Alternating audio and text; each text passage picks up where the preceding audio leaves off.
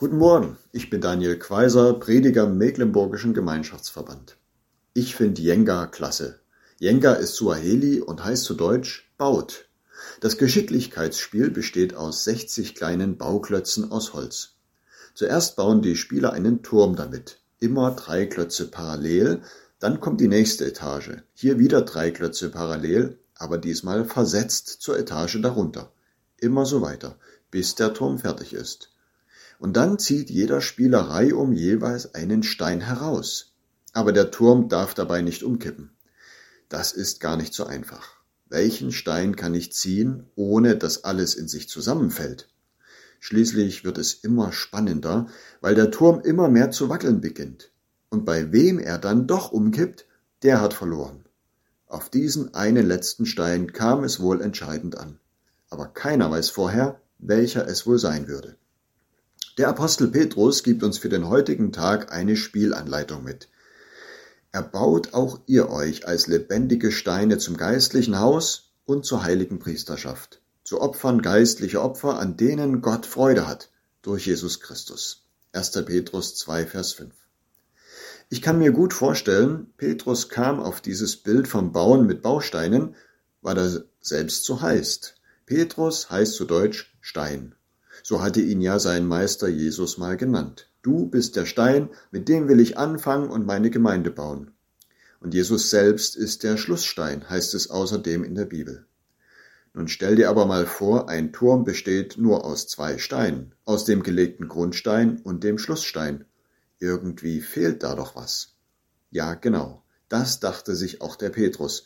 Gemeinde Jesu kann doch nicht nur aus dem Pastor und Jesus erbaut werden.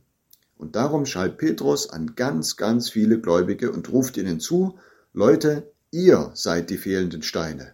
Wenn ihr fehlt, dann gibt's auch keinen Turm, also kein geistliches Haus, keine Gemeinde Jesu. Vielleicht gehst du ja ganz gerne in deine Gemeinde. Aber manchmal fragst du dich auch, was bringt mir das? Die Predigt war irgendwie wieder langatmig, die zwei Musiker da vorne haben sich Mühe gegeben, aber so vom Hocker hat es mich nicht gehauen. Begrüßt wurde ich auch nicht.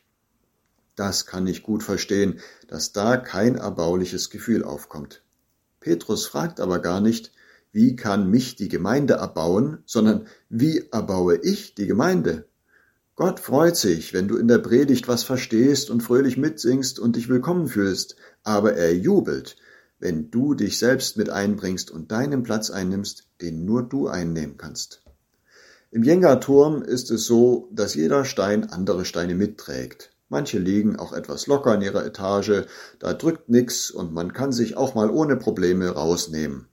Das ist auch für eine Zeit lang in Ordnung. Aber was, wenn das eine Grundhaltung wird?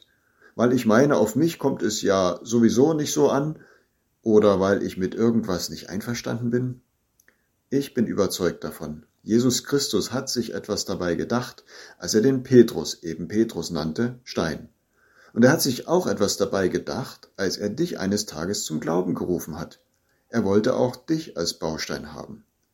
Bausteine sind erstmal einfach nur da. Sei du auch da. Mancher Hauskreisleiter verliert die Lust, weil die Leute immer wieder kurzfristig absagen und nicht da sind, Mancher Gottesdienst wird lahm, weil nur noch jeder dritte Stuhl belegt ist. Manches Gemeindehaus wirkt unfreundlich, weil die freundlichen Leute fehlen. Welchen Stein kann man noch ziehen, bis alles in sich zusammenfällt?